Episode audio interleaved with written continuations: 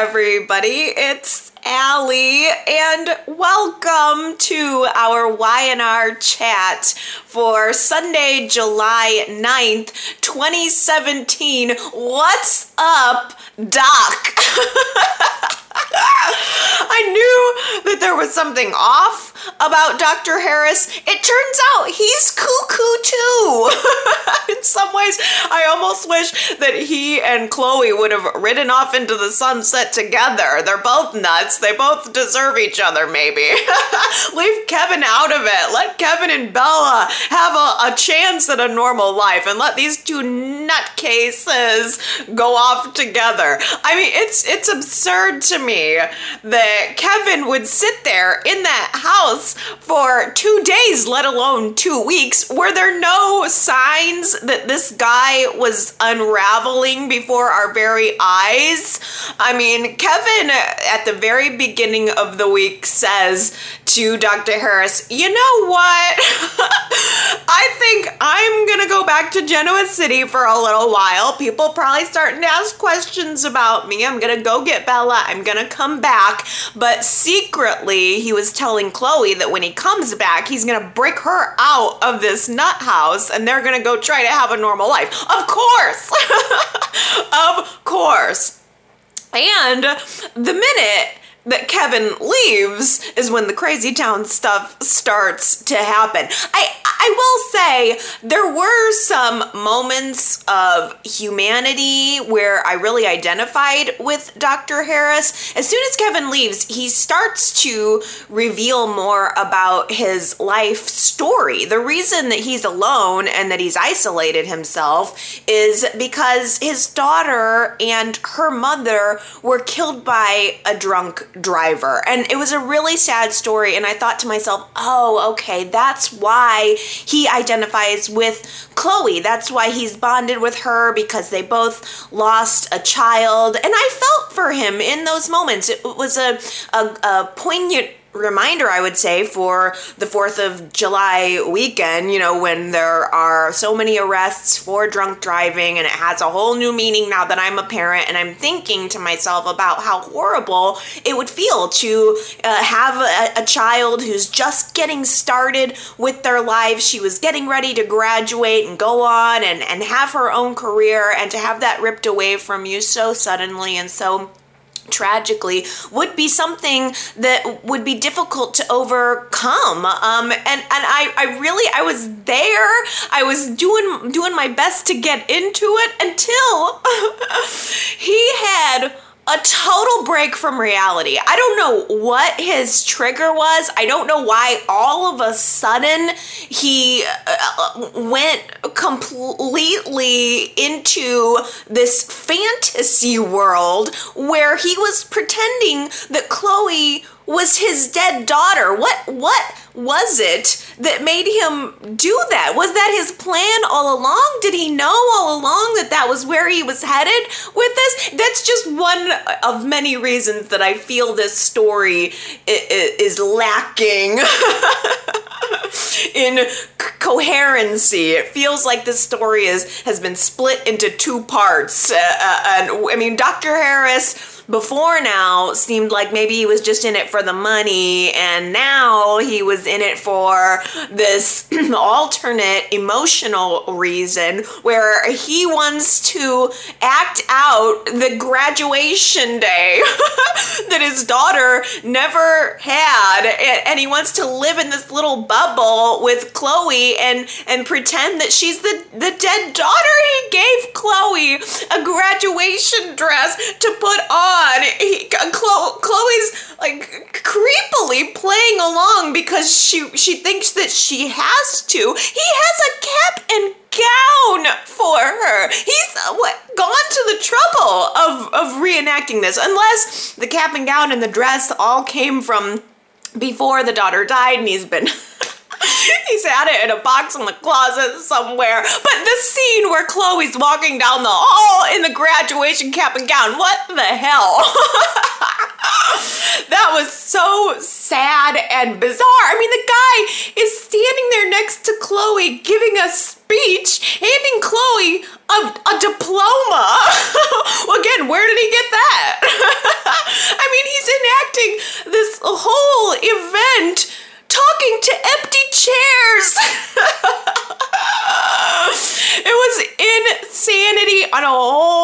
Level. Who gave this guy a psych degree? That's my main question here. It was it was uh, bizarre and awkward and heartbreaking. I, I I don't even know what to say about it. I mean, Chloe is mostly playing along because uh, Dr. Harris has told her that Kevin is not coming back. He's implied to her that something's happened to Kevin, and she thinks in her mind that he killed Kevin, so she's possibly going to get killed too. She's now trapped in this nightmarish scenario, so she's playing around and waiting for her moment. Meanwhile, Kevin is driving to the airport and, and, without his phone. I mean, Dr. Harris has made sure that he's isolated enough uh, and that he can't be tracked with his phone. But Kevin, un- unfortunately, is now trapped in this scenario too. Dr. Harris has rigged Kevin's car to explode. I mean, really, where did he learn how to do that? At what point was he out there in the middle of the night rigging that car to explode? It's so ridiculous and elaborate. I mean, great idea too, Dr. Harris. Why don't you just rig that car to explode and draw the police right to you? You don't think they're going to identify the body as Kevin Fisher and then eh, all of his family is going to descend into that location and wonder what he was doing there? You don't think that that is going going to be a red flag for somebody. oh my goodness, so dumb. Um, but uh, Kevin is, he has a miraculous stroke of luck. Don't worry. Kevin's fine. He's able to jump out of the car, mostly unharmed. He's got some cuts on his face. Uh, he, he he's fine. He comes back to Genoa, or sorry, he comes back to, to the house in Louisiana where he's able to rescue Chloe from this crazy town pretend play. I mean, she, she whacks the doctor over the head with a champagne bottle, and he comes back at her for the second time with a needle. I mean, great. he injects her with some kind of crazy knockout juice. Um, and but Kevin is able to subdue him and rescue Chloe and whisk her away. And they have decided they are just gonna get out of Louisiana altogether and uh, um, uh, start a new life. Um, they cannot go back to Genoa City and live happily ever after there. So they are trying to start a new life somewhere else, somewhere where Chloe will go unrecognized. She's supposed to be dead, and where where Chloe's gonna go unpunished.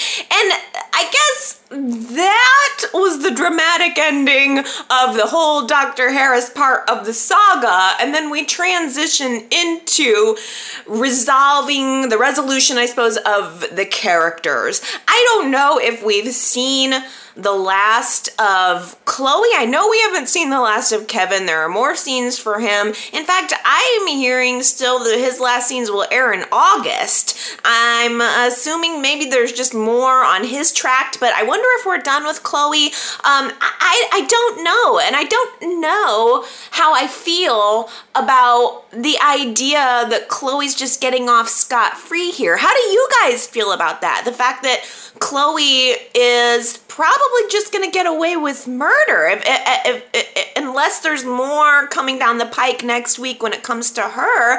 The character is getting off a little bit easy. It seems that she has been neither punished nor redeemed like Y&R didn't really dig in here and pull apart the character and decide to take it in one direction or another. They just made her crazy and put her in a little boat and sailed her off into the sunset. It seems like uh, Kevin is going, he's returning to Genoa City. He's gonna uh, bring back Bella, where um, uh, presumably he's gonna be reunited with Chloe and it's gonna be some happy ending for this little family.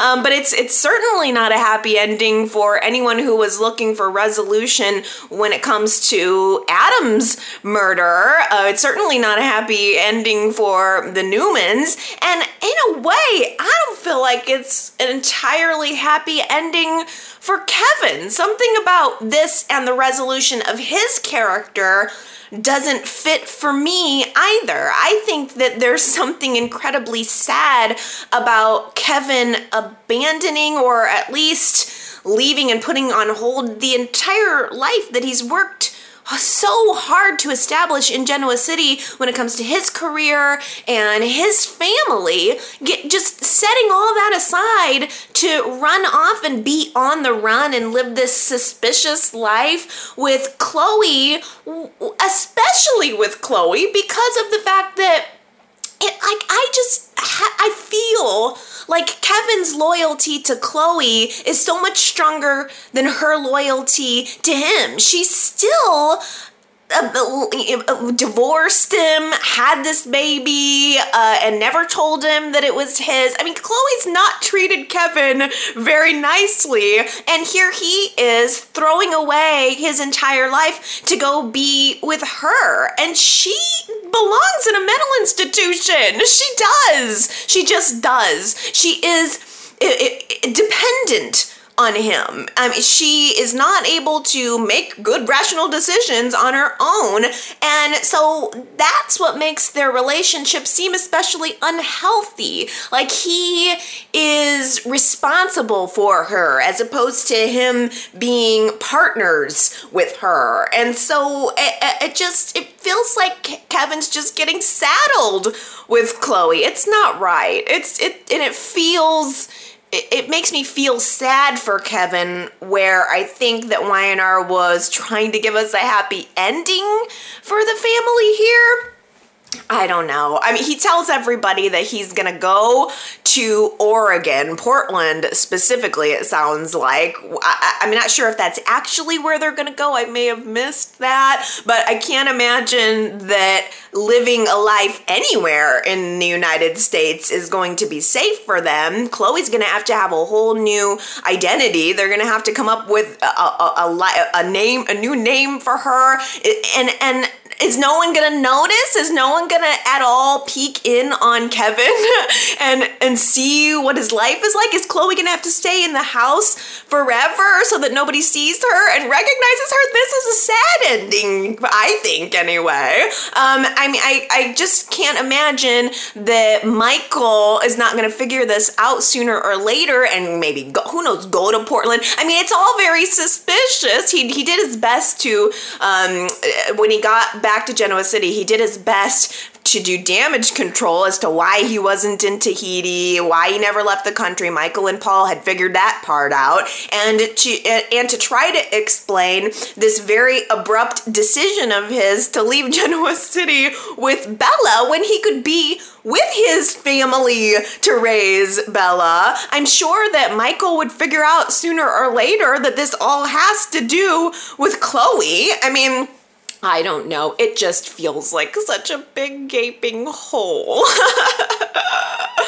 to me, anyway. And you know what? The other thing that I feel bad about is knowing that these are close to. I don't, again, I don't know if Greg Rikaart is supposed to be uh, on screen for the whole next month. They said until August. It's only July 9th. So does that mean there are two or three more weeks of the story? Does it mean there that Y&R is going to give us a little bit more next week and then wait two weeks and then we get an alternate, alternate, alternate ending to the Kevin story at the very end of July? I don't know. But it also made me feel sad that obviously uh, Christian LeBlanc had lost his voice through these final scenes, uh, and and it really was jarring to me because he had to go back and do voiceovers for so much of this week's show. I'm sure that a lot of people noticed that. Um, I mean, his lips weren't necessarily matching up with what the vocal track was. I'm sure they did their best, but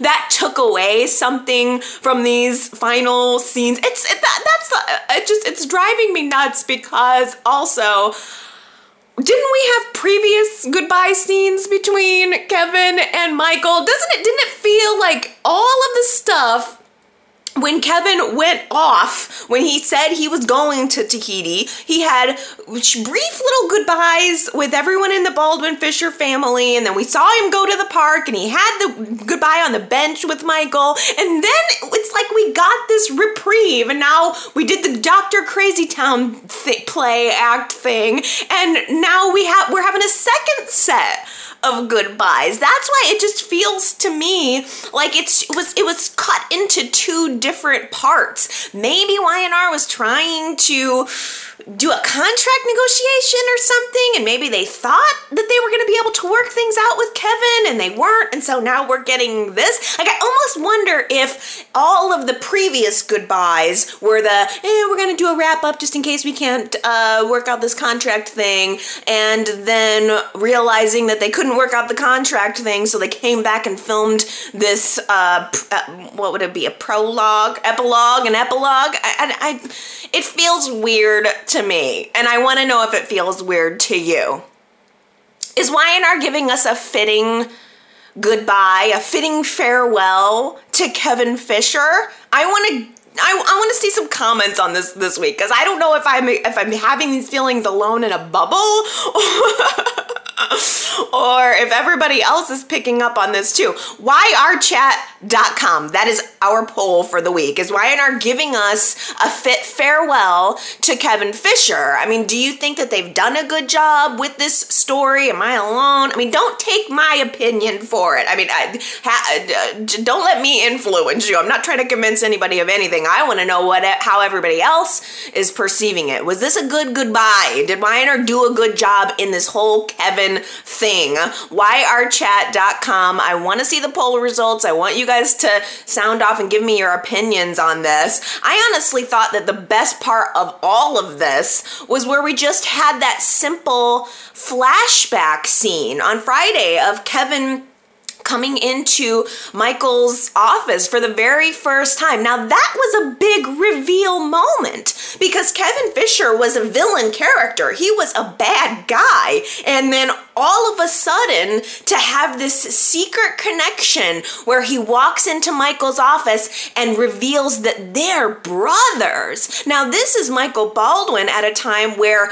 he's been a very dark character and he's trying to get his life together. Michael's finally on a solid track, and here we have a screwed up brother entering the picture. It was a really great reveal at the time. It was such a good connection. I buy these two guys as brothers. It works for me. It's always worked for me. And in that vein, I really feel sad that that's going to be broken. And, but also hopeful that maybe they're going to be able to work something out. I don't feel as sad about losing Chloe, even though I do I do feel sad about that because I think they have done Y&R's not done a good job at all with her. There, there's no question for me about that. Um, but I, I feel sad more about losing Kevin, and I'm gonna I'm gonna hope that maybe they're gonna be able to work something out. There are most definitely more scenes coming next week and I don't know anything about what they're going to be. We had at the very end of Friday's show, Kevin and Bella were sitting at the outdoor cafe and Chelsea comes through. She sees them and they're having a bonding moment and Bella lets slip something about them going to see mommy. I, Kevin has told her that we're going to go see mommy. Uh, he, probably, should have waited they were in the car to reveal that part of the information. Little kids can't keep secrets.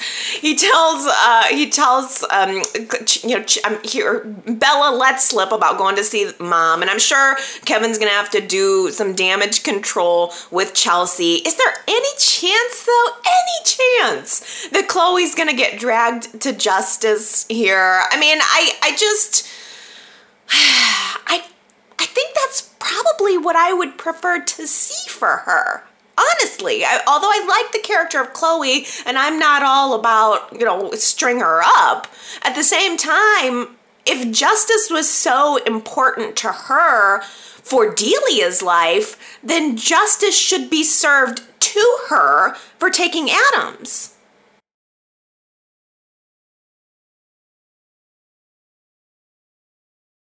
Juliet signed the settlement papers with Brash and Sassy this week and collected her big fat check. Problems over. uh, she also, though, signed a non disclosure agreement, which Victoria was very quick to remind her of. In fact, Victoria, before handing over the big fat check, says to her, I'm gonna tell you this. If word gets out, any word of this gets out, especially to your friend Hillary in the media, and everybody finds out about this whole sexual harassment thing that could destroy my company, I will get every dime of this settlement check back plus interest. I love that Victoria issued that warning, but also said she's gonna get interest back too. I, I just I like that about Victoria. That sounds like something. If I was gonna threaten somebody, that sounds like something I'd say. I'm gonna get my interest back too. oh, you know that that had she mentioned that for some reason. That's gonna come into play. Juliet's non-disclosure agreement, especially since Juliet is talking freely and frequently to Genoa City's uh, news media mogul. I, there's there's no way that that's not going to come into play. Hillary I can't imagine she's going to keep quiet about all of this. Hillary still has an opportunity to, I think, do the right thing here when it comes to Juliet. Hillary could still air the footage that she has of Juliet that Juliet didn't know was taken, and she could still disclose her knowledge that the sexual harassment lawsuit was bogus. In fact, I think Hillary might be considering it. I think that Hillary wants very much to be seen as a legitimate, respected member of the news media, or at least as a, a, media personality. I think Hillary's reputation is important to her, of course. So I think she she she wants to be seen as legitimate, even if she has to do something underhanded in order to make that happen. So I could definitely see her still showing her secret footage or even leaking it to another news outlet because specifically, I think Hillary is starting to realize that something is a little bit off or suspect at least that something is a little bit off with Juliet. Hillary even asks Juliet point blank whether the baby is actually Cane's. And it was a very pointed t- uh, kind of accusation, and a little bit of a, you know, you can tell me, girl, is this a scam kind of way? And Juliet says to her, look, the the the thing is the whole sexual harassment thing was a lie. You know it, I knew it, but the baby is Cane's. Now, the interesting thing is, Hillary picks up on a little twinkle in Juliet's eye as she's talking about the baby and specifically about Cane. Juliet says, This baby that I'm carrying is innocent even if I'm not. And my baby deserves a father, and the father of my baby is Cane. So Juliet made very clear this week that she wants Cane to be a part of this child's life. And when you get right down to it, it came off like Juliet is kind of fantasizing about having Lily's life. She wants a man like Cane to help her raise her child. Now, maybe that means that she's up to something. I know a lot of people have speculated that uh, Juliet has, you know, made this a scam from the very beginning, that she always wanted Cane. She always wanted to try to snatch him away. Uh, but, you know, I, I want to play a little bit of devil's advocate here because maybe it's as simple as this. Maybe Juliet is pregnant. Maybe it's her first pregnancy. Maybe she's a little bit excited, and maybe she's kind of just wishing that she had a partner through all of this. I'm sure that if Juliet is being honest, that's not an ideal way to get pregnant. Nobody wants to get pregnant by a guy who can't stand you, unless you're crazy and you're on a soap opera. I, I, I feel like the this current writing regime, is playing it a little bit more straight than the previous writing regime. So I, I I'm I'm a little more leaning toward Juliet just being straight and just being a human and maybe just kind of wanting, you know, going through all the hormone stuff and just kind of wanting a, a, a partner. Uh, now that the suit is settled, though, Cane is starting to realize that something doesn't add up. Cane is actually ready to get to the bottom of this whole thing. He shows up on Juliet's doorstep and he has started, he's told her that he believes it was a scam all along that everything she's done has been a scam that she planted the camisole in his uh, in his suitcase so that lily would find it that she uh, got pregnant on purpose or that she's scamming she, he doesn't even believe that the baby is his. So he demands a paternity test on the spot. He's not going to give her any time to work any magic, to do anything funny, no funny business. He practically like grabs her by the ear and has her exit her hotel room to go get a paternity test, and she agrees to do it, which we all know is pointless because paternity tests are at least 50% inaccurate in this town. There's no way that we can take a paternity test result for for real or for truth. I think I think soaps need to steer away from that. Well, I mean, I don't know all soaps, but Y&R needs to steer away from this whole paternity test thing. They need to start establishing some credibility with paternity tests. There are too many of them have been switched in recent history. Well, I can tell you right now, Y&R chatters are not buying it. Last week we had a poll question uh, where I asked you guys, do you believe that Juliet is really pregnant with Cane's child? And 78% of you, the overwhelming majority, said nope. Something does not add up here. So that's a good example of don't take my word for it. I'm I I like it when you guys say things that are different from what I'm saying. So the the chatters are are they have spoken and I am in the minority here. It's odd though that I'm for once not expecting a conspiracy. I'm usually all about the conspiracy. There's just something in me where I think, you know what? I I think she's pregnant with Cane's baby, and I think we're just left to deal with the consequences here. I think that maybe that's what the story is. Something happened. I mean, they have the ability to twist it any way they want, and we all, as viewers, know that. There's a gaps in time, there's these maternity test results. The, the writers can spin it however they end up wanting to spin it. But there's just a, I, there, a part of me that's uh, wondering, though, if they're playing it straight and maybe going for or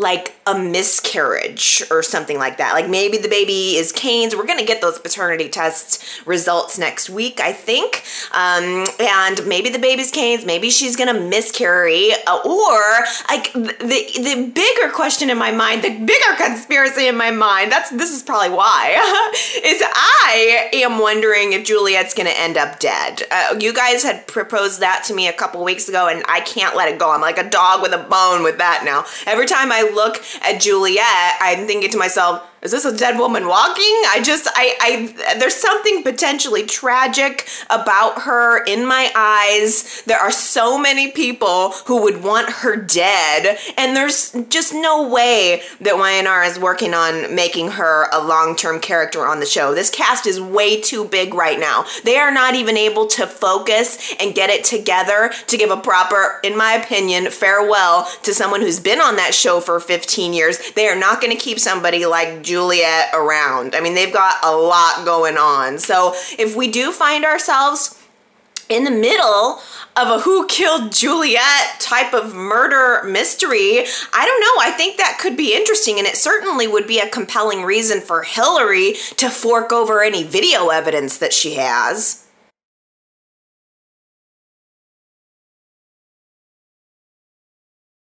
So, Jordan goes crawling back to Hillary? What happened to you're a great actress, but I just don't believe you anymore? I thought that was great. I thought Jordan was done with Hillary, and then like a dog, he goes back.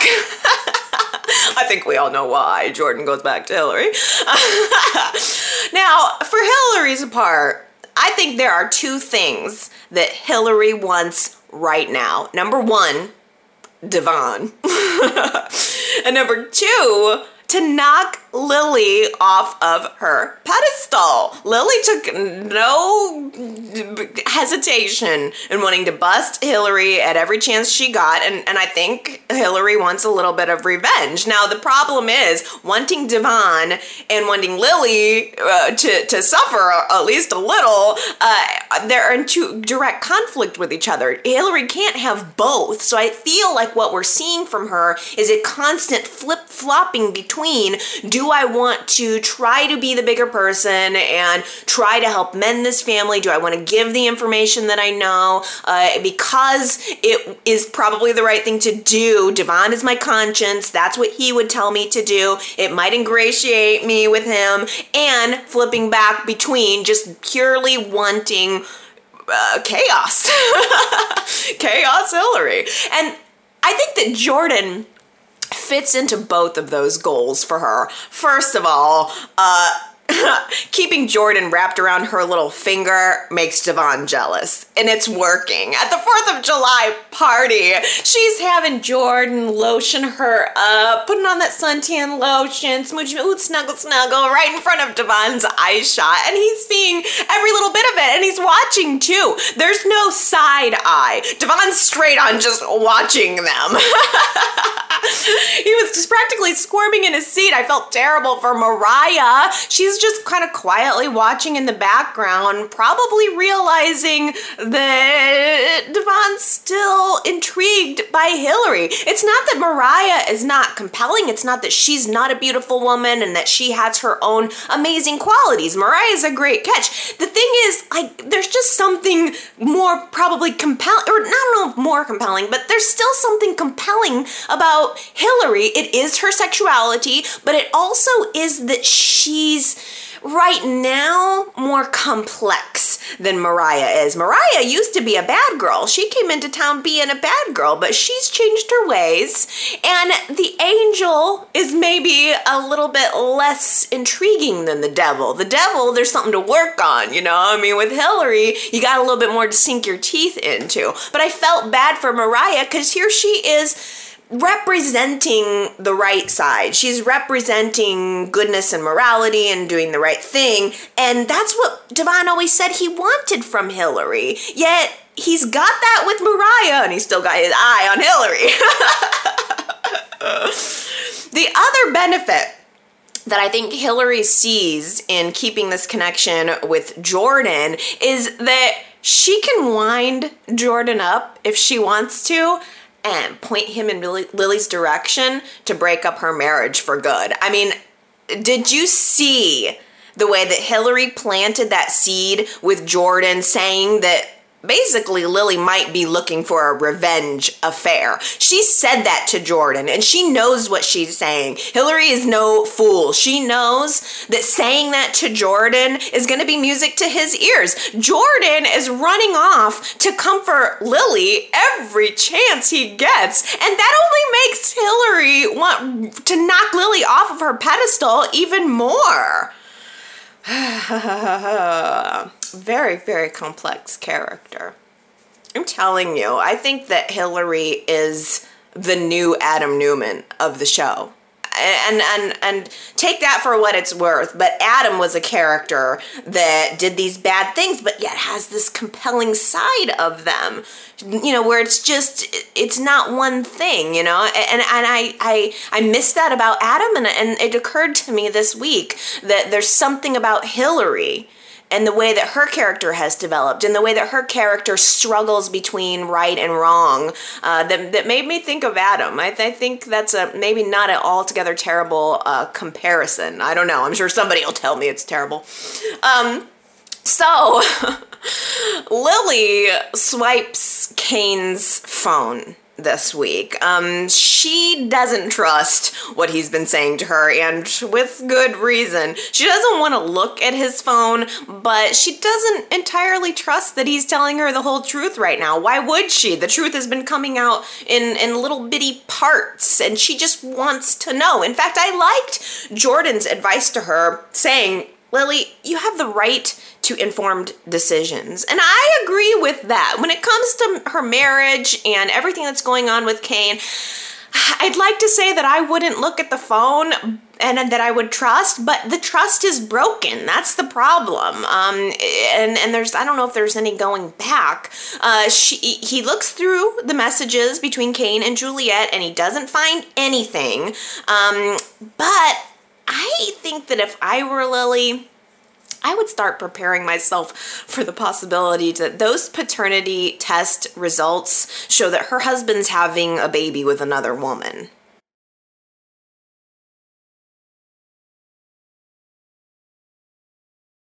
We have a summer feud. Hot summer feud.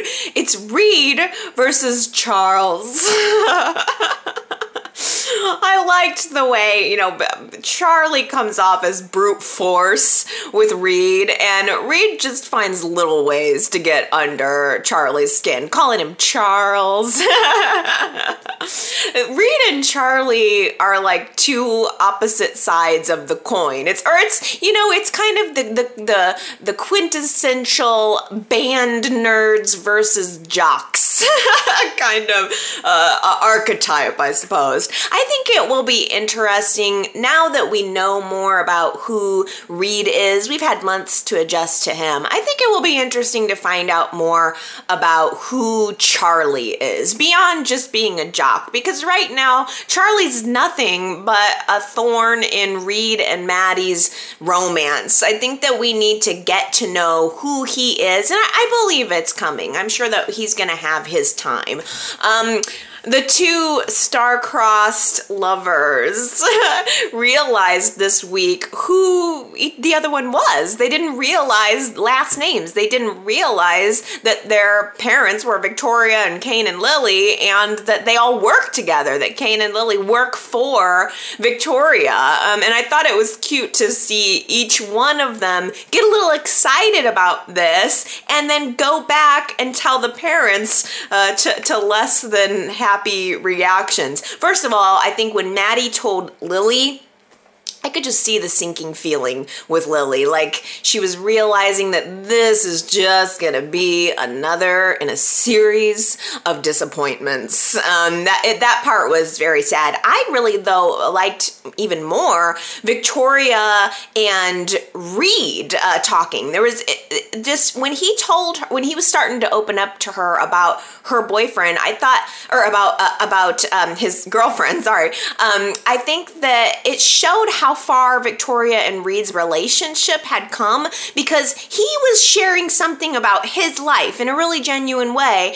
And Victoria was also opening up about having a hard day and having to fire someone. That's a conversation that I don't know that Victoria and Reed would have had months and months and months ago when they were really struggling to define their relationship and to fit into each other's lives. So I want to give a little nod to the fact that that relationship has flourished uh, over time. Um, it wasn't until Reed revealed that his girl crush was Maddie Ashby that Victoria had to reveal that Cane was the one that she fired earlier in the day. I don't even know what took Victoria so long to fire him. I think I would have fired him a little bit sooner. I mean, Cane just cost the company a ton of money. I think I I I mean I I don't know. I don't know what took her so long. I would have fired him absolutely. Um I suspect that Hillary's video footage will probably eventually get Cane his job back, but for right now he's unemployed. And that's really too bad for the internship that Maddie was asking for. She really wants to have something on her college uh, application, and she thinks that an internship at Brash and Sassy would be just the thing. Uh, unfortunately, uh, with Dad being fired, that's probably not going to work out. It's it's also it's too bad because you know she and Reed don't go to the same school. So if they were interning at Brash and Sassy together, Weiner needs to expand that set, that lab set. Uh, but anyway, sorry, side note, they need more room at Brash and Sassy because I was thinking that if Reed and Maddie got an internship together at Brash and Sassy, that would give them a lot of opportunities to let their little their love bloom. I don't know if that's going to happen now though that Cane is fired. Although Lily still works there. Do you guys think that Lily's going to continue to work at Brash and Sassy even if Cane doesn't?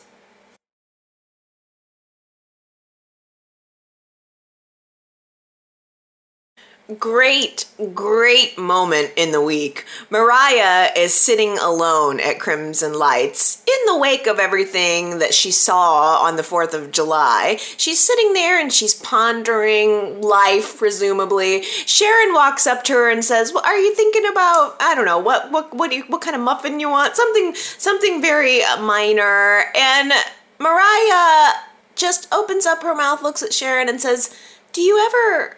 Get over your one true love it was it was such a wonderful moment and I loved Sharon's response. It took first it kind of took her back that this is what is on Mariah's mind right now and she says, "Do you ever get over your one true love?"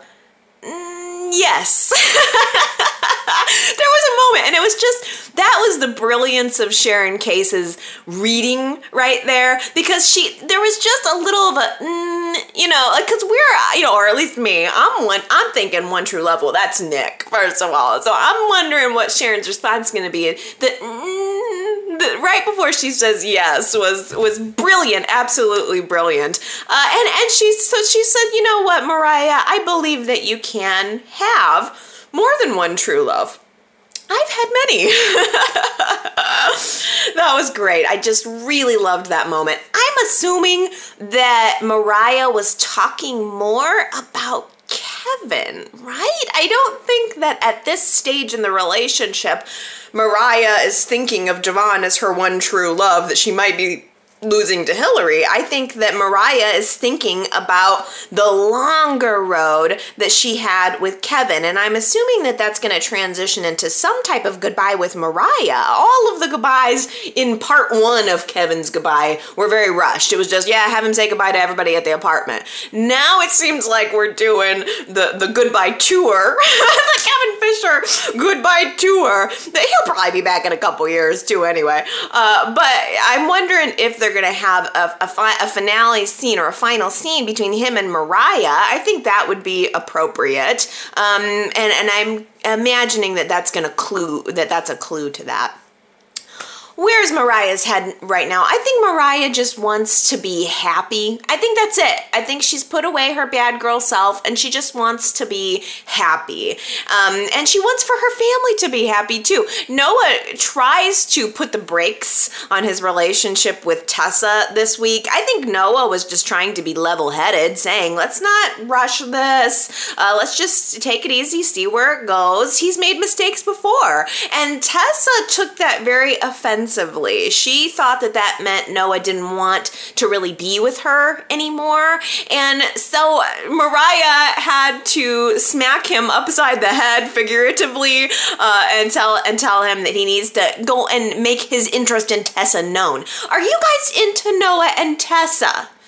I would like to know that this week as well. Are you feeling that connection? I really think that I could get in to Noah and Tessa, but I need to see more of them. See, this is another example of where I think that Y&R is having maybe too big of a cast right now. Now that doesn't mean to go and cut people who've been on the show for 15 years, but I think it might mean that they need to make some strategic decisions. they it it just it does feel like there are some opportunities that are being missed. Because i could dig into noah and tessa. I just would will need to have some time devoted to it. I don't know. Um, maybe now that she's moving out of out of the ranch. I'd like for noah to move out of the underground. When he he pitched to nick this week the idea that they should open up a chain of undergrounds i was silently like a slow motion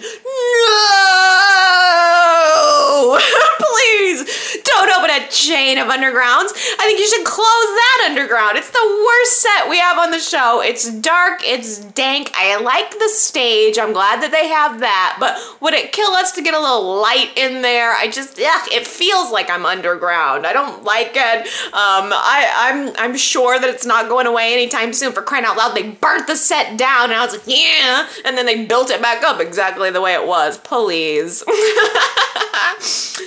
I predict that Nick is going to turn over management of uh, the underground to Noah, let him do what needs to be done because I think that Nick is going to end up working with Chelsea. I think he's going to help her take her business to the next level, which is what she's expressed that she wants to do. She actually went to Sharon this week and asked Sharon if she would be willing to come back to work for Chelsea 2.0, and Sharon turned her down.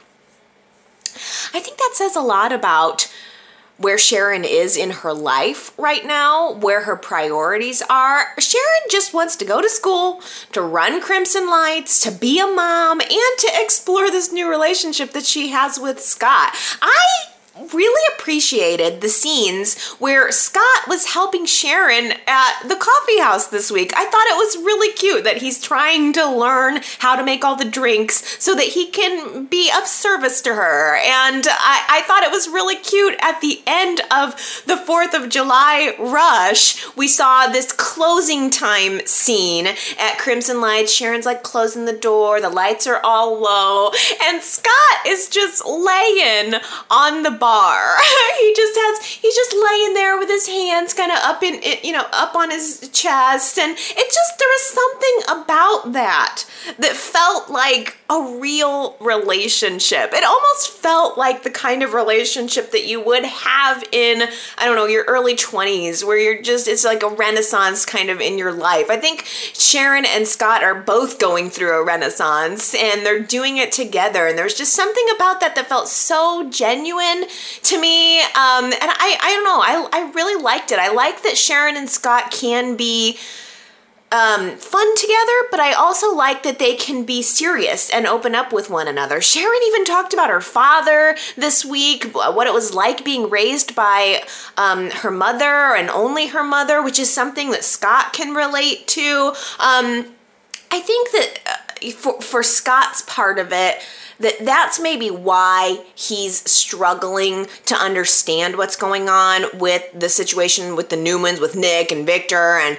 and that whole clan and how that fatherly dynamic works. I mean, both Sharon and Scott don't have fathers, but there were many years where Sharon felt like Victor was a father to her. So she's trying to be the voice that brings Scott back, and I think she's trying to be the voice that connect uh, Nick and Scott. That there's no real reason reason for this rivalry that's obviously developed. Uh, there was a lot of tension at the 4th of July party and after. It's quite clear that Nick does not like Scott, and I think that Scott could have liked Nick, but the fact that Nick has taken a um, an, a, a defensive stance with him maybe is making Scott start to not like que- Nick and to question him. Um, I think that Nick at this point, I want to say that he's jealous about Scott's relationship with Sharon, but I don't. I don't think that's entirely it. I think that Nick resents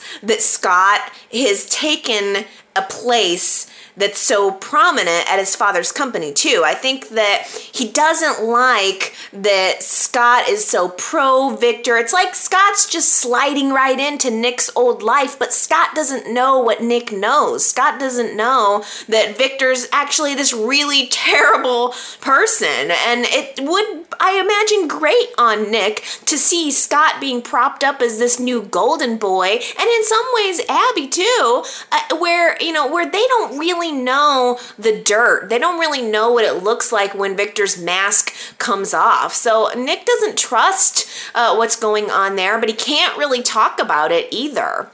I think that Scott is picking up though on the fact that the, that the Newman family has this weird twisted sense of loyalty and it's not entirely it's just not natural to make your children want to compete for your affection. It's not natural to to to make your children feel lesser than. Um, there was a moment uh, at the Fourth of July party where Scott was trying to wave a white flag with Abby, and she just lashed back at him immediately. She was just like, because they've had this rivalrous relationship, and he was. I I think. I mean, I could see how his comments could have been taken either way, uh, but she launches off into this. You know, he he comments. Honestly, he commented on the fact that she was wearing a like a flag style uh, bikini or a bikini with a flag print, which was really cute, by the way.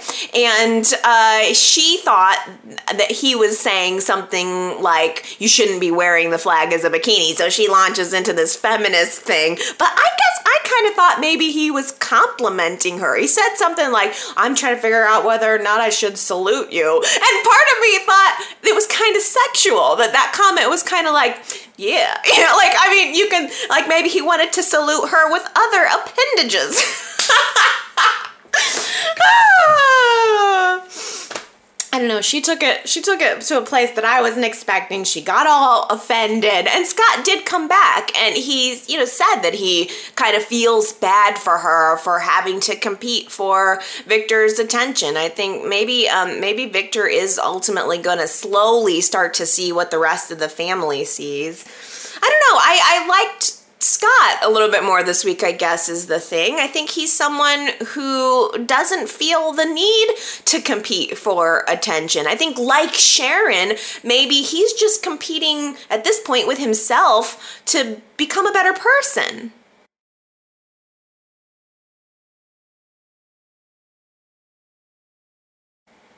Are we actually going to see this big fundraiser concert? I hope so. I would love nothing more than to see Nikki walk out onto that stage, conquer her fears, conquer her disease, and receive this huge round of applause. That would be amazing. I want to see her happy. And I think that at his core, that's what Victor wants too. Um, there's there's there's just so much negativity around Victor right now, but I don't think it's that he has any kind of ulterior motive other than to try to prop Nikki up and make her feel good. He got her a Chelsea 2.0 original dress to wear for her big uh, concert debut. He got her the jewels. There's probably a vacation. The gift that he's gonna give her that they're never gonna take. I mean, Victor's the king of lavish gifts and extravagant gestures. I think he's just doing what Victor does and probably not being as sensitive as he should be to what's really going on with his wife. Um, Nikki is back in town, and at first, it seemed like the benefit was going to happen. Like she was feeling really good. She was backstage. I liked seeing the backstage action, and that's what makes me hope we're going to see the main stage. Uh, she's checking out the venue. Uh, she played a little piano piece this week. Like overall, she's seeming confident and strong and calm and relaxed and like capable. But I think coming home to Genoa City, coming home to the situation with Victor, um, brings back all of the same stressors. Getting away and being on vacation can make anybody feel good and calm and relaxed, but coming back to reality it can can be a little bit of a letdown. Um, Nick was able to talk Tessa into revealing to him that Nikki did have an MS flare up right before she left. Um, and Nick goes immediately as soon as Nikki gets home. He says, "Tessa." Tessa told me about your MS flare up. I like I was annoyed with Nick in that Nick in that moment because I thought, did you really have to blow up Tessa's spot immediately? She said, please don't tell Victor. And he said, Well, I won't tell Victor. Like he he lured her a little bit into this sense of you can tell me what's going on. It's my mom. I should help her. And then you know, I just got the impression that it was kind of like, you know, luring her in and then throwing her under the proverbial bus.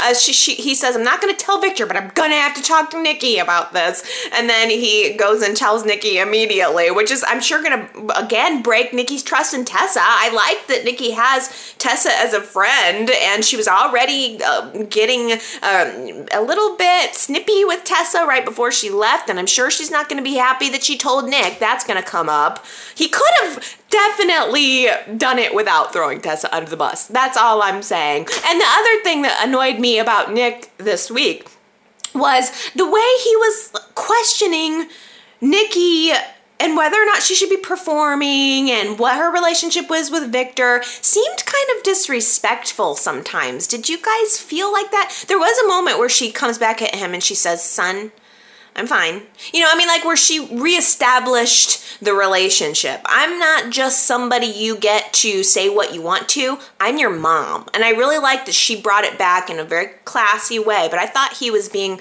um, a little bit disrespectful. She, he said something to the fact of like she was brainwashed by Victor, or there was just something where it's like, you're the you're the child. She's the parent. She's allowed to have her relationship with her husband, and it's none of your business. I understand being concerned about her health, but the relationship part is none of Nick's business. Sorry.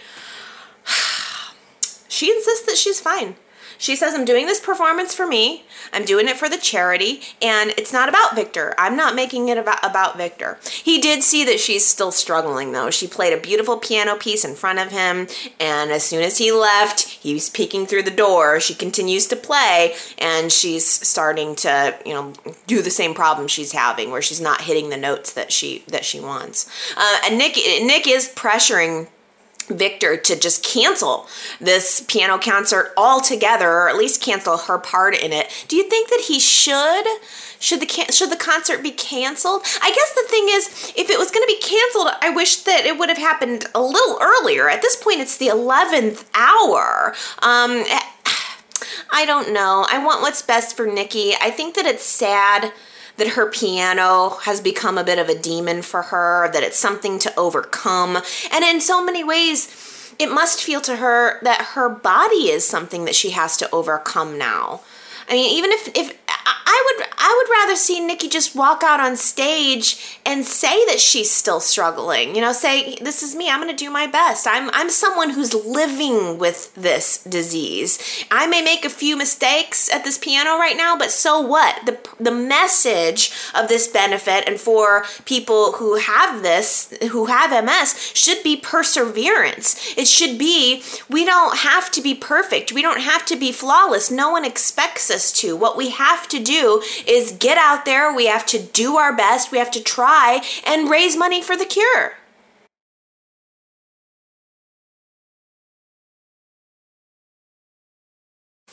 Nope, my relationship with Phyllis is sunk without a trace, probably swallowed by a sea monster, said Jack last week. Uh, that was our, our quote. I just like these these weird little chunks of creative language coming from our new writers. Uh, so last week's Who Said It quote was probably swallowed by a sea monster.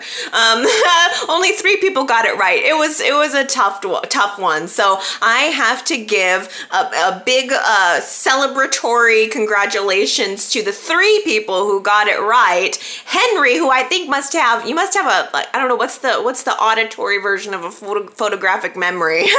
you just hear things and just remember them instantly. You, you, you should transcript, the, do transcripts of the show. just straight from memory. So congratulations to Henry and Gina from Australia and Mary And I think you're in France. So we have we have a a, a, a trifecta of amazing countries here, uh, getting our Y&R quotes correct. Um, here's another quote for this week that I I it's just another little piece of creative language. Um, you either heard it or you didn't. So you tell me who said the phrase "velvet handcuffs." I mean, I'm sorry, but if you didn't pick up on velvet handcuffs, you might have been looking at something else. So, who said it? YRChat.com. You can go there and leave me your guess. And if you get it right, then I will give you your big celebratory congratulations on next week's Y&R Chat.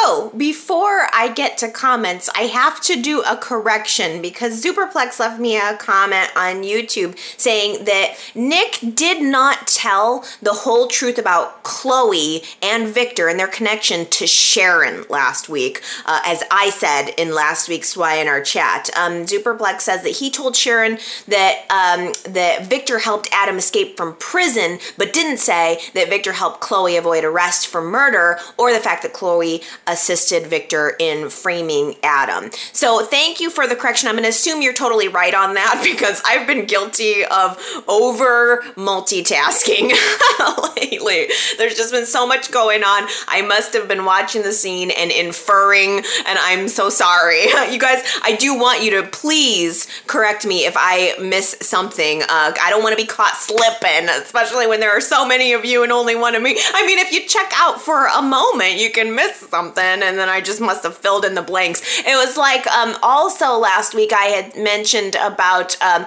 getting uh, dusted by Hillary. I remembered, I, I, I guess maybe I should clarify that because I did remember that Hillary had the footage of Juliet, the secret footage of Juliet, but I was only connecting that to Hillary knowing that there was an affair. Like in when we saw the footage of Juliet, in fairness to me, it was in context of is is is Lily going to find out that Cane and Juliet slept together? I'm pretty sure that when we originally saw that footage, it was before the sexual harassment lawsuit thing came up. So last week, when we saw Hillary looking at the flash drive again, was the first time that my pistons were firing in my brain, showing or, or realizing that that footage was connected to the sexual harassment lawsuit and that Hillary had information that would have been pertinent to it. So I still definitely blipped out a little bit, but I just wanna, wanted to clarify I didn't blip out that bad. I Hillary do, does have a tendency to dust me, uh, but I but not that bad. All right, let's get to your comments. First up, Lindy left me a voicemail and she says, This, I think, is the second time that Sharon has mentioned her father recently. Has anybody heard anything about Y&R bringing on Sharon's father as a new character? Well, Lindy, I feel like I did hear some rumblings about that, some rumors about that, but I haven't heard anything solid. I tend to not take anything as truth until I hear it as solid because I'm also hearing buzz, buzz, buzz about uh, Michael Muhney returning all the time. I'm always hearing that Adam's coming back, and it just never comes to fruition. So I, I tell you, I. I wonder if that moment, Sharon talking about her father, was just more the writers trying to develop and giving us what we're asking for when it comes to Sharon and her life and who she is and becoming one of the matriarchs of the show. I, I, I am fine if they don't cast Sharon's father. Although it's it's odd, isn't it, that character that's been on the show for so long and who's had so many storylines that we really don't know much about her father. The fact that that's never really been incorporated into the show is a little bit surprising for such a long time, long running character. But I'm fine if they don't address that right now because I have to say again, I feel like the cast is too big. I think we need focus on the characters that we have. So if they are going to do something with um, with Sharon's father. I'm for it, but it needs to be down the road a little bit. Let's let's table that for 2018. um, Rocks, Rocks, Rocks Grace on YouTube says your description from last week of Hillary is exactly why I love her. Hillary is a very gray character. She's not a goody goody, and her first instinct is often to revert to scheming, but she knows exactly who she is, and I like that about her. She doesn't think she's an angel. She very much knows that she's flawed, which makes her vulnerable at times. She is such a complex cast, uh, character. I find that fascinating. Now, Rocks, Rocks, Rocks Grace, I, I especially wanted to mention this comment because who does that sound like? Gray character, first instinct is scheming, uh, d- knows that they're flawed, and that makes them vulnerable. I'm sorry. That's Adam right there in a nutshell. So I'm, I'm Rocks Rock That's Greg. You helped me make my point. and those are the kind of characters that I love. Those are the kind of characters that I'm compelled by. I know probably most of you think I give way too much leeway to Hillary, but I gave a lot of leeway to Adam too. I just try to understand people. I guess that's what it is. I'm empathetic to a fault. I know you guys are probably annoyed with me on the Hillary love train, but Marianne left me a good comment at yrchat.com saying, say what you say what one can about Hillary. She has staying power on the show. Over the last four years, when they changed production regimes, Hillary came on the show in 2013 and I believe is the only character of that creation of the previous regime that's still on screen. Dylan and Stitch and many of the others that came from, from that regime uh, went, came and went. But Hillary is still in the front burner of storylines. My point is, Marianne says, uh, that will any of the current 2017 newcomers, Graham, Juliet, Tessa, Zach, Ravi, or Jordan be around as long as Hillary? I think it's a good a, a good point, Marianne. I like that a lot. And I'll tell you what, I once again, I know I'm pro Hillary, but I'm not, I'm not also not going to hide it. I'm not going to lie. I find the character of Hillary to be one of the best, most compelling characters on the show. And uh, frankly, we've been talking for years about the Winters family needing an injection of, of something interesting. And if we're talking about African American lead female actresses, uh, Mishael Morgan brings it hard. And and in fact, I think she she like the character of Hillary to me, and I know that the actresses get what the writers give them, but to me, I find the character of Hillary to be even more compelling than the character of Drew. I mean, I was a Drew fan, and I still think that Hillary is even better than Drew. So I feel like Y&R is doing what they need to do with Hillary. I think that she makes the Winters family interesting. She gets in there and she challenges them. And I want to see her and Devon reunite. Damn it. Oh, here we go. James at yrchat.com says the highlight of the 4th of July episode was definitely Hillary in that bikini. Thanks, Y&R. and Superplex at yrchat.com says the 4th of July episode could be described as The Young and the Restless, the swimsuit edition. I loved all the swimsuits. I mean, do should we do a best and worst dressed for the Young and the Restless swimsuit edition? I I mean, I'm not gonna lie, Hillary did look good in a simple blue bikini with those big old star earrings. That looked good. I really liked Abby's flag outfit. Immediately when she came on screen, I thought she was adorable. I thought Sharon looked excellent and very Sharon-esque in her white bikini with the holes in it and the sides cut out. She just looked good.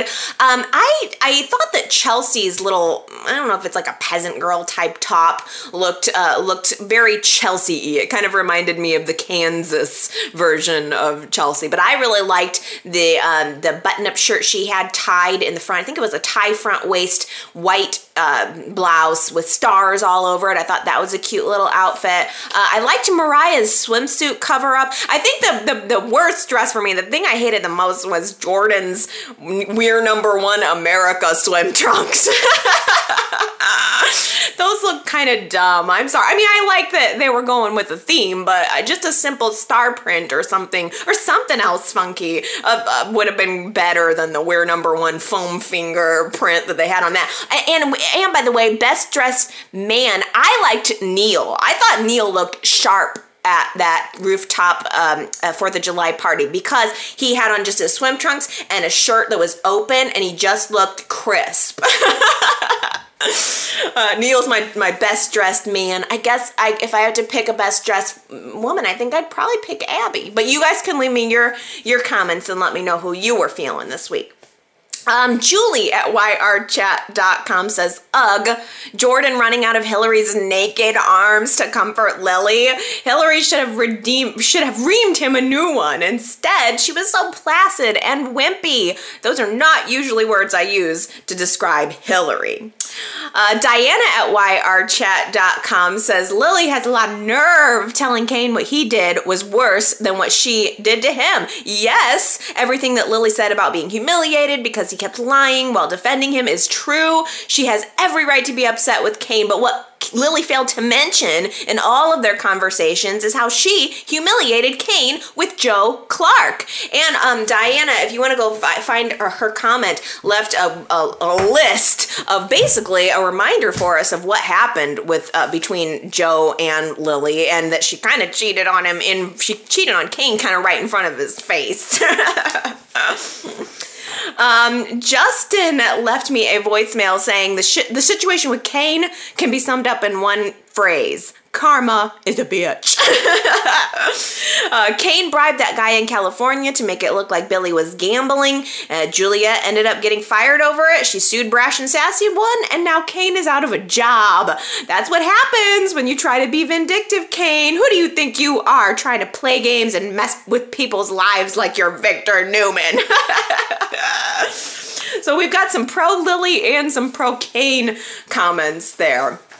Um, how about this? Uh, Marianne at yrchat.com also says, This past week has piqued my interest in the Juliet storyline since Jack has taken an interest in the story and wants to hire Juliet. I wonder if Jack and Hillary will discuss the lawsuit and show cards show the cards in their hands. Is Juliet a character being groomed as the Hillary 2.0 or is she a tragic Kelly 2.0 or perish the thought Sheila Carter? I think that Y&R can take this any way they want to, but right now I am leaning toward the tragic uh, Kelly 2.0. But you guys tell me what you think about that. Uh, Aaron on YouTube says, I'm still holding out that Juliet is lying. What if she faked the pregnancy paperwork? She could easily have paid off a technician to change those results. Remember when Phyllis bribed Sasha Green to change her pregnancy test of Daniel to make it look like Danny was the father to keep him away from cricket? But Danny was such a good guy, he raised Daniel as his own anyway. I love that flashback, Aaron, because I most certainly do remember that whole drama with Phyllis and Danny and that paternity. It's a good pull. Uh, Daisy on Facebook says Juliet could have set Cane up to split. He could have set Cane up to split he and Lily up for someone else. Maybe Jordan. Uh, Daisy says I was thinking that Jordan and Juliet know each other and are working on this long con scam together. Jordan seems to want Lily, runs to her whenever she calls, and was trying to influence her to leave Cane. Since Jordan was a con artist with Chelsea, it could be that he's got another partner, Juliet. Well, you, you're the queen of making me think of things I never thought of, Daisy, because I hadn't even connected those two, but they do kind of want the same thing. uh, Marion at yrchat.com says, How about if Juliet and Graham are in Genoa City as a con couple to fleece the Abbotts and the Newmans? After all, these two came in out of nowhere, and we still know nothing about them apart from that one is pregnant and the other's about to inherit a lot of money. You guys are good. Uh, Jamie at yrchat.com says, More and more, I think Juliet really is pregnant with Cane's child. I could see Juliet feeling terrible about her lies and trying to make amends with Cane and Lily by letting Hillary expose the video of her, confessing that there was no sexual harassment from Cane and that their drunken one night stand in Tokyo meant nothing. Although the backlash from the public could cause Juliet so much stress that she loses the baby. What do you guys think about that? Is there any chance that Juliet will let Hillary air that footage? Uh, Leslie at yrchat.com says, I sense a Who Killed Juliet with one or both of the twins going on trial, guilty or not. Well, that I never would have th- thought about connecting the twins into a, a, Who Killed Juliet thing. Although I do, I was wondering about that little tiny moment between Hillary and Maddie this week. What did you guys make of that? Maddie's leaving the rooftop, uh, the, the, the swim area, and Hillary's coming into it. And there was a moment where Maddie said, Hey, Hillary. I mean, they know each other. It's, it's her former, what, former um, grandmother? I, I wonder what that meant, or was it just maybe a moment of conscience for Hillary? I, I kind of wonder if that interaction was there so that Hillary had a reminder that she is that she has information that could affect a family and that there are other children and young children, you know, younger children involved. That's how I read that, but I don't know. Your comment, Leslie, just kind of made me think of that when thinking about the twins. Um, uh, Consuela I have to agree with this comment here at yrchat.com says, um, I think the writers need to tone down Charlie and Maddie's personalities. Okay, we get it. Maddie is a bookworm and she likes school, but it would be nice to see her not so obsessed with school. I would like them to develop her personality a little more. The same thing with Charlie. We get it. He's a jock, but does he have to be such a jerk and so annoying? All jocks aren't like that. I would like for them to dig more into who Charlie is as well. Um, uh, they don't know. Uh, let's see, they don't have to shove the bookworm slash jock stuff down our throats. We get it. Um, yeah, I, that's exactly what I was thinking that, that this week, Consuelo. That we just need a little more from both of them.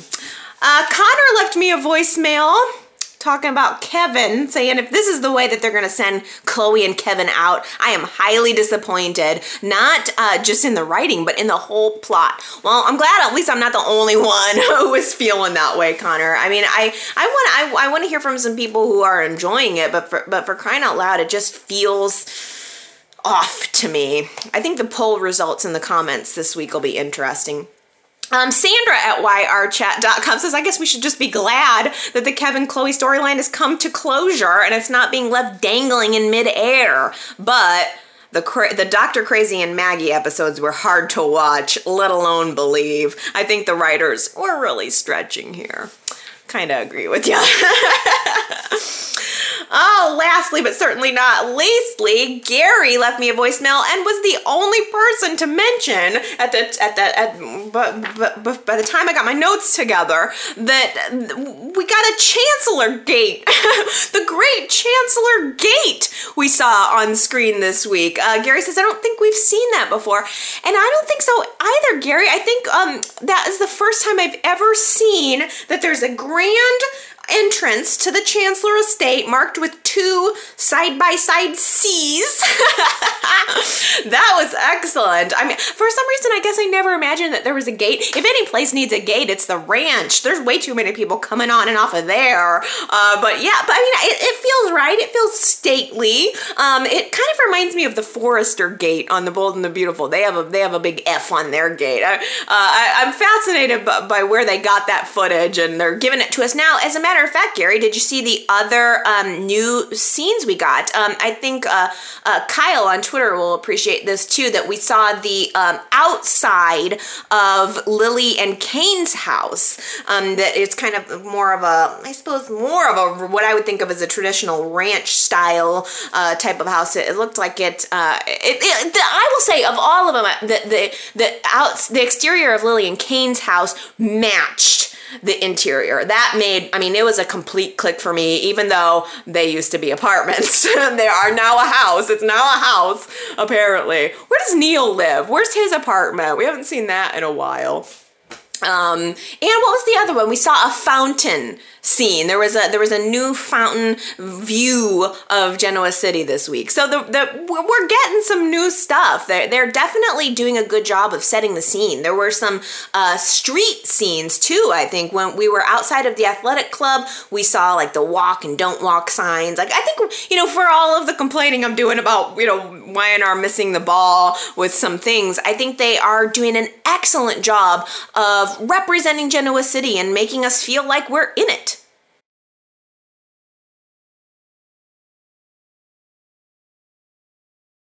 Okay, everybody. I think that just about takes me to the end of our Y&R chat for the week. I got lots of positive feedback on the soap bars. Uh, let's see. Connor got his Nikki, Jackie got her Sharon, and um, she told me how to say her name. Now I'm forgetting Meyer, I think, or Mir. Mir. It was Mir. Um, got her bar of Sharon too. So I'm so happy that the soap winners got their stuff. Yay! I just love like that's just makes it all worth it for me. I like hearing that you guys like them as much as I do. Uh, I'm gonna keep trying to blog my my progress and do as many blogs and videos and stuff for the Genoa City soap as I can. If you want to go to genoacitysoap.com though, I've still got some soaps that you can get.